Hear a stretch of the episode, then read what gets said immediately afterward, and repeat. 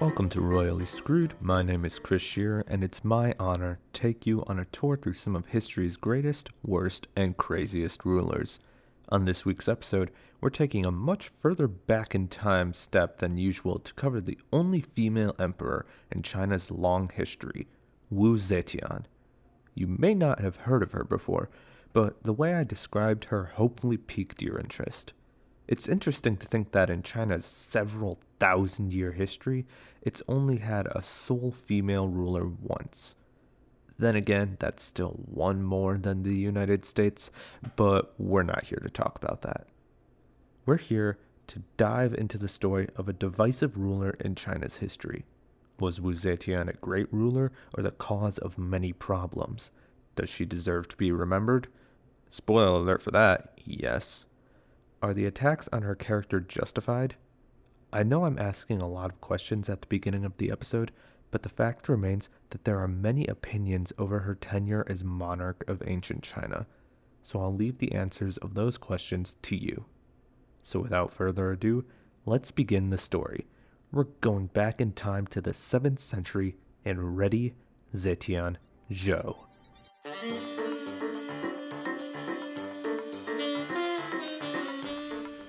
Wu Zetian ruled during the Tang Dynasty of China. Okay, technically she didn't rule during the Tang Dynasty, but we'll get to that in a moment. The Tang Dynasty lasted from 618 to 907 CE.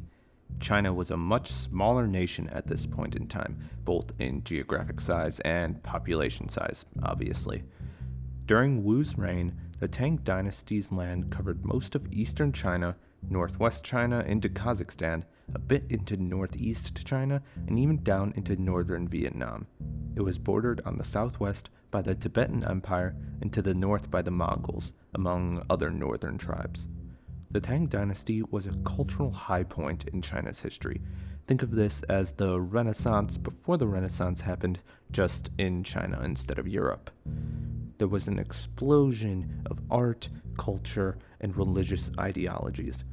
Buddhism was beginning to take a permanent hold in China, joining the already popular Confucianism philosophy and the religion of Taoism. The Tang dynasty also saw a turn in personal rights for women, at least those in the cities. People in the countryside still lived more or less as they always had, even if the feudal system no longer applied to China. Metropolitan women were not equal to men, but they were able to enjoy their own lives, which actually included playing polo, a sport China had learned from Persia. Continuing on the topic of women, an important aspect of Chinese imperial life was women as courtesans. Today, the word courtesan is mostly thought of as a synonym for prostitute.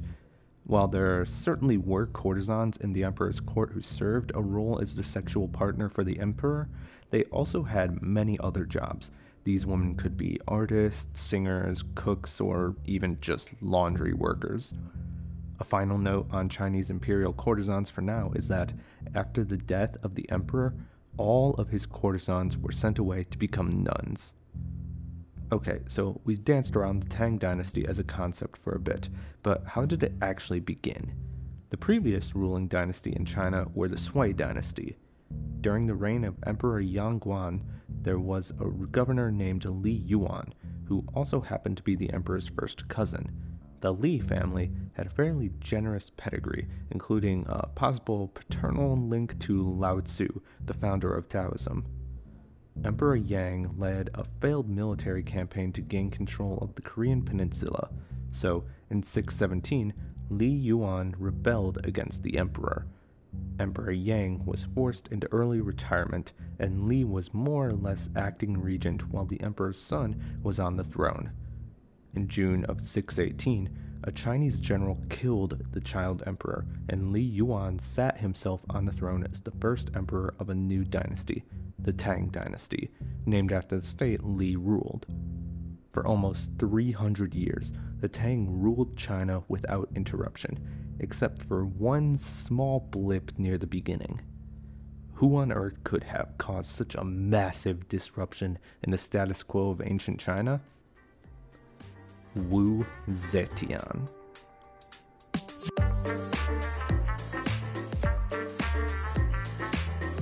In case you didn't know, the name Wu Zetian is actually the Chinese order of her name. Most East Asian countries write names with the family name first and the personal name second. However, when it comes to Wu Zetian, you might not even find her under that name. During her time as empress, she was actually known as Wu Jiao, which is another common name you can find when you research her. Emperor Taizong, who we'll get to in a moment, gave her the name Wu Mei. Actually, Wu Zetian was not even her name at birth.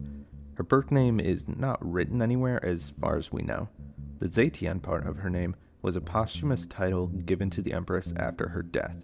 It means obey the will of heaven. So why am I going with Wu Zetian over any other name? Well, it's simple. Uh, that's the name I learned when I first found out about her. No, there's not really any great reason. Also, because of all the names she has, I'll mostly just be referring to her by her family name, Wu.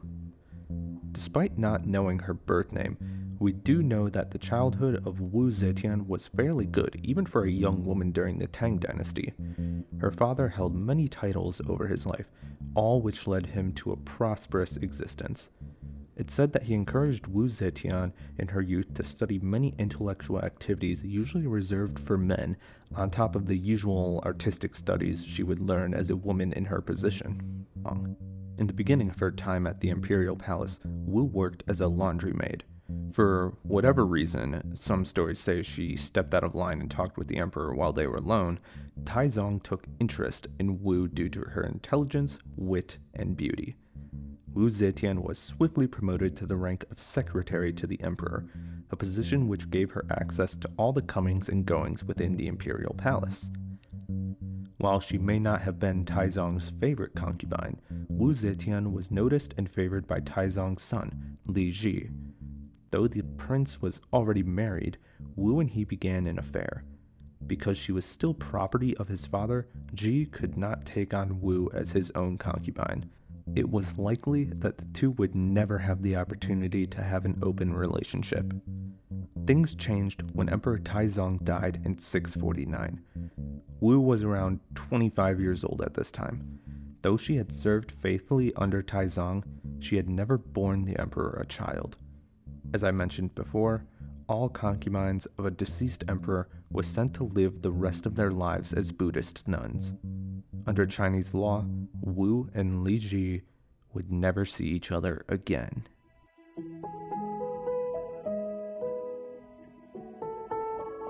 Now we begin with one of Wu's first major challenges against the ancient Chinese status quo.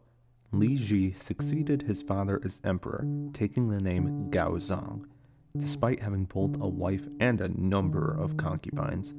Gaozong found mm. Wu and brought her back to the imperial palace. But before we get any further, let's back up just a little bit. Let's introduce Empress Wang, Gaozong's wife, and consort Xiao, the emperor's favorite concubine. Lady Wang was jealous of the attention her husband showed to Xiao, and according to some traditions, actually welcomed in Wu, hoping that she could take some of Gaozong's attention away from Xiao.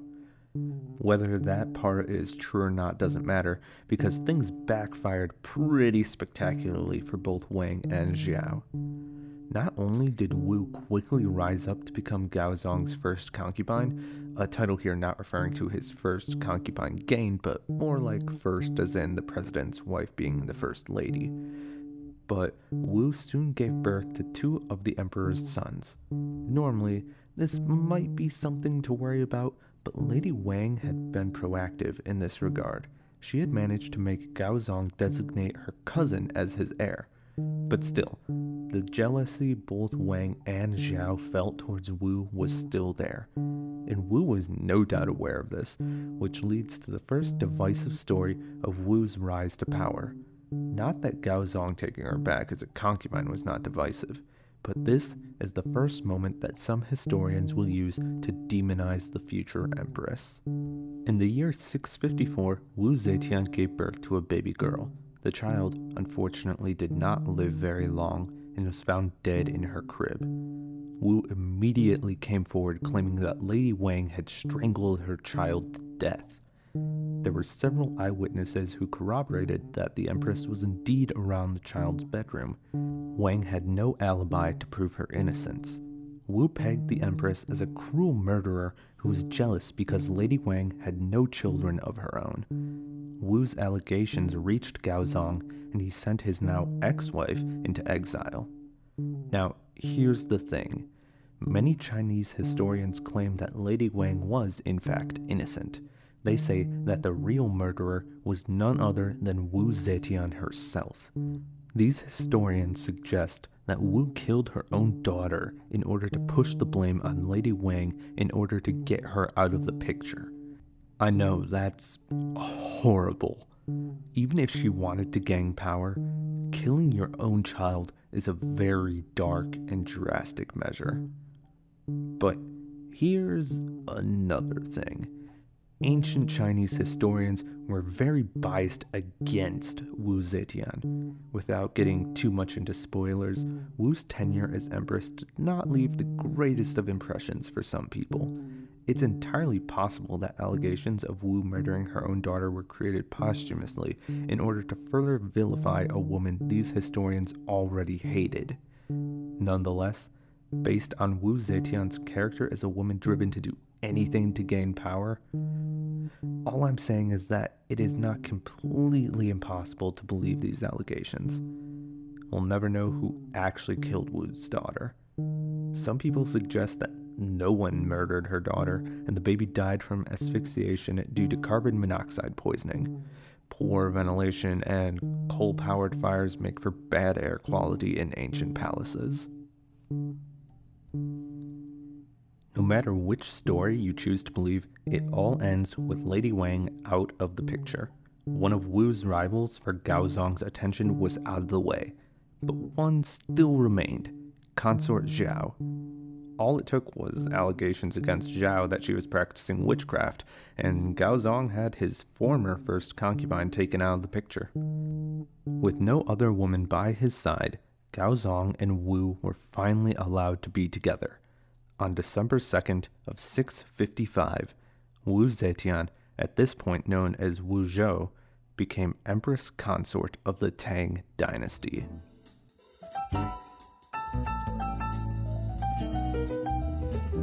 Wu's time as empress consort began with a bang.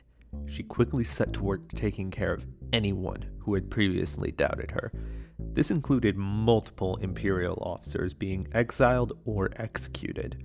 Also, just to ensure that her position as empress was solidified, Gaozong stripped Lady Wang's cousin of title as heir apparent and chose Wu's son Li Hong as the new heir. Everything was set for Wu Zetian to become a force within imperial politics. About five years after Wu became empress consort, in 660, Gaozong was struck by illness that left him with poor vision and headaches. He was probably suffering from hypertension or a stroke, but medicine back then couldn't help him. Because his new wife had been well educated, Gaozong effectively left matters of the state to Wu Zetian. With the power of the emperor in all but name, Wu continued her rise to power. She ordered military campaigns in Korea, effectively turning the Korean peninsula into a vassal state of the Tang dynasty. Wu was even allowed the ability to sit in attendance at royal court with her husband, not completely unheard of, but still uncommon. Even though she sat behind a screen, it was said her throne was the same height as Gaozong's, something that definitely was not normal. In 675, Wu's son, Li Hong, the current heir apparent, died. It is believed that he was poisoned, and where there is mysterious death, there are accusations of Wu Zetian. The story behind this killing is that Li Hong was showing favor to his half sister, the daughter of Gaozong and former first concubine, consort Xiao. He had come to Wu and suggested that Xiao's daughter should be allowed to be married, Apparently, this angered his mother, who then took out her rage on her own son. Once again, we technically can neither prove nor disprove these accusations. This is just the traditional story. With Li Hong dead, Wu's other son, Li Xian, was named as the new heir apparent. Then things went relatively smoothly. Gaozong continued on as emperor despite his conditions, relying on his wife to handle matters for him. Wu continued to have her enemies exiled, demoted, or just outright killed. Yep, things were good. Then, in 683, Emperor Gaozong passed away. Li Xian took the throne, taking the imperial name Zhaozong. Empress consort Wu Zhou continued gracefully as Empress Dowager Wu Zhou.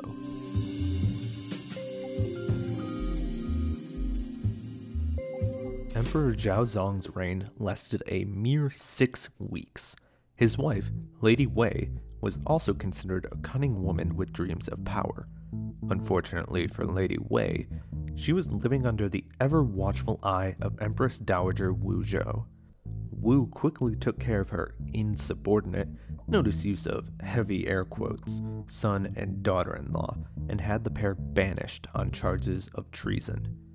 Wu placed her youngest son, Li Dan, on the throne as Emperor Ruizong.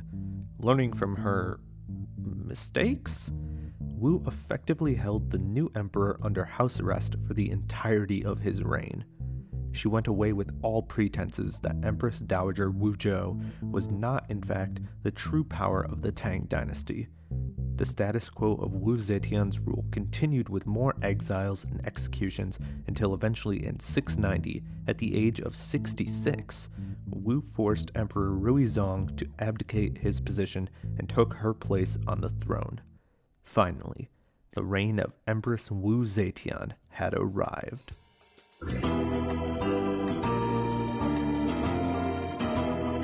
Let's get one thing settled before we move forward. For any of you linguistic fans, the classical Chinese title Wu would have received upon ascending the throne is Huangdi, meaning Imperial Supreme Ruler. This word is gender neutral, meaning that even though we might call her Empress Wu Zetian, there was no grammatical difference as to her title. So if, say, I refer to her as Emperor instead of Empress, it technically doesn't matter. So let's check in on Wu Zetian's rule of the Tang Dynasty, shall we? Well, first thing, it's no longer the Tang Dynasty. As a true show of force, Empress Wu did away with the old name and changed China into the Zhou Dynasty. This was not the only word changes Wu would make during her reign. She introduced new words and written characters into the Chinese language, which are today known as Zetian characters. Most of these did not survive long after her rule, but they are still used in some capacity. But jumping quickly back to her complete changing of China's name, Wu entitled her reign as Tianzhou, meaning granted by heaven. Besides the name change, Wu also began proclaiming she was the incarnation of the Maitreya Buddha. In Buddhism, Maitreya is considered a Buddha who will come at some point in the future to bring a new law to the world. So we have a personal name change, check, country name change, check, declaration that she was essentially a god, check. Look, I'd love to give Wu the benefit of the doubt in most cases.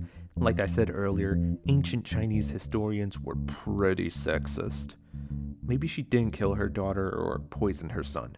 And maybe I can't fully comprehend some things because of historical and cultural differences, but Wu Zetian is definitely seeming pretty tyrannical at this point. So, how about we go back to something that doesn't make her seem bad? Besides the major overhauls Wu made to language and her country's name, she also made major reforms to the nation's education, agriculture, military, and other bureaucratic systems. And maybe surprisingly, most of these reforms were very popular among the citizens of the Zhou dynasty. How did Wu get such high approval ratings? The answer may surprise you, but it was actually suggestion boxes. Apparently, those actually work. Each suggestion box had four different slots to accept petitions. One was for men to recommend themselves for imperial officer positions. The second was essentially an anonymous hate mail line to the imperial palace. The third was general grievances and accusations, and the fourth was for reporting supernatural occurrences. I know that last one is probably to accuse people of witchcraft, but I think we should bring back supernatural suggestion boxes for UFO and Bigfoot sightings. Unfortunately, these suggestion boxes were also used by Wu's extensive spy network to take out threats before they could get out of hand. Around 697, Wu's daughter, Princess Taiping, referred a man named Zhang Changzong to be her mother's lover. Zhang Changzong told Wu, who was many years his senior, that his brother, Zhang Yiji, was a much better match for the job. Taking this into consideration, Wu instead decided both men would join her. Not much is known about the Zhang brothers' history before Wu took them on as her lovers, but they made an almost immediate impact at the imperial court.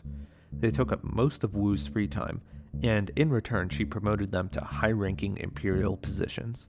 Many people, including future historians, considered Wu's relationship with the brothers to be scandalous. Probably not because they were brothers, but because it was an elderly woman. Wu was in her mid 70s by this point, in a relationship with younger men. And no, this would not have been a problem if Wu had been a man and it was two younger sisters.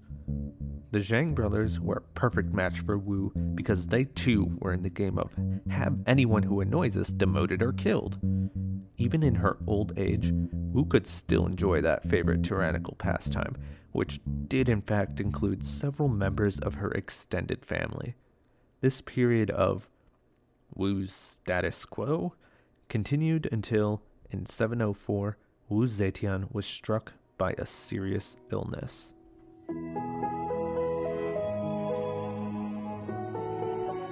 The only people allowed to see the ailing empress were the Zhang brothers, much to the chagrin of basically everyone else. An effort had been made earlier in the year to have the brothers tried for treason, but nothing had ever come of it. The other chancellors and imperial officers began to worry that the Zhang brothers were planning to stage a coup against Wu. When Wu began to recover, court officials pleaded that the empress allow Li Jian and Li Dan, the former emperors Zhongzong and Ruizong, to attend to her, but Wu refused. She did allow a brief attempt of an investigation into the brothers after further calls of treason, but Wu quickly dismantled the investigation by pardoning Zhang Yiji. In early spring of 705, Wu once again fell ill. Finally, a coup could occur, not against Wu, but against the Zhang brothers. Several chancellors and generals, with approval by the former Emperor Zhao killed the Zhang brothers. Afterwards, the group surrounded the Empress's quarters and reported the news of the brothers' deaths. In addition, the group ordered Wu to step down as Empress and reinstate Li Jian as Emperor. With no other choice, Wu accepted their terms. On February 23rd, Emperor Zhongzong retook the imperial throne. On March 3rd, the Tang dynasty was officially restored, ending Wu Zetian's Zhou dynasty once and for all.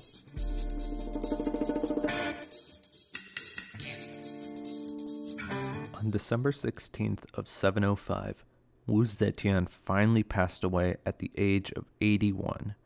She was laid to rest beside her husband, Emperor Gaozong, as was customary, a large stone obelisk was erected outside her tomb. As per Chinese tradition, this obelisk was to be inscribed by future rulers of Wu Zetian's great deeds she had achieved during her time as emperor. However, even in death, the status quo did not apply to Wu Zetian. No one ever carved a single word onto her monument. Despite all the good she had done for her nation, the powers that be wanted her to be remembered as a conniving murderer who was willing to kill her own family if it meant she could maintain power. Of course, these views would dominate Wu's story for centuries to come. There are some interesting interpretations as to how some stories developed around Wu. Many ancient historians seemed to pair her alongside another Chinese empress, Lu Ji of the Han Dynasty. Before Wu, Lu Ji was thought to be the most wicked woman in all of China, as she had apparently had a penchant for torture and cruelty. With all of the stories, fact or fiction, about Wu, it's not hard to see why the two women would be compared by people wanting to erase Wu Zetian's legacy.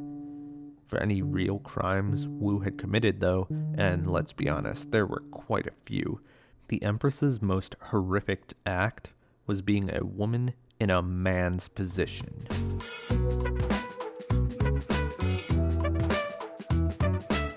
A lot has been done in more recent years to clear Wu's name as a vile empress who should only be remembered as a murderer. As I said, a lot of reforms she made during the Zhou dynasty were popular. She helped set up future rulers with the stability she had brought. However, with all the muckraking against her character, it's not impossible to see why the ancient Chinese dynasties would be wary of putting another woman in power. If possible, I will definitely try to find another female Chinese ruler to cover. Maybe we'll check out Lu Ji of the Han Dynasty down the road. But even though Wu Zetian was the only woman to hold the title of Huangdi, there are many male rulers of Imperial China I would love to cover in this show. But for now, that's it for this week's episode of Royally Screwed. I hoped you enjoyed the journey. Next time, we're doing something slightly different from the regular Royally Screwed. It's an episode I wanted to do for a bit, but wanted a few episodes underway before getting into it. You can't talk about wild rulers without mentioning the big guns Rome. Next episode will be a quick overview of the early Roman emperors of the Julio Claudian dynasty, so we can set up a future episodes for these absolute mad lads. I hope you'll join me then for another topsy turvy look into history's most interesting rulers.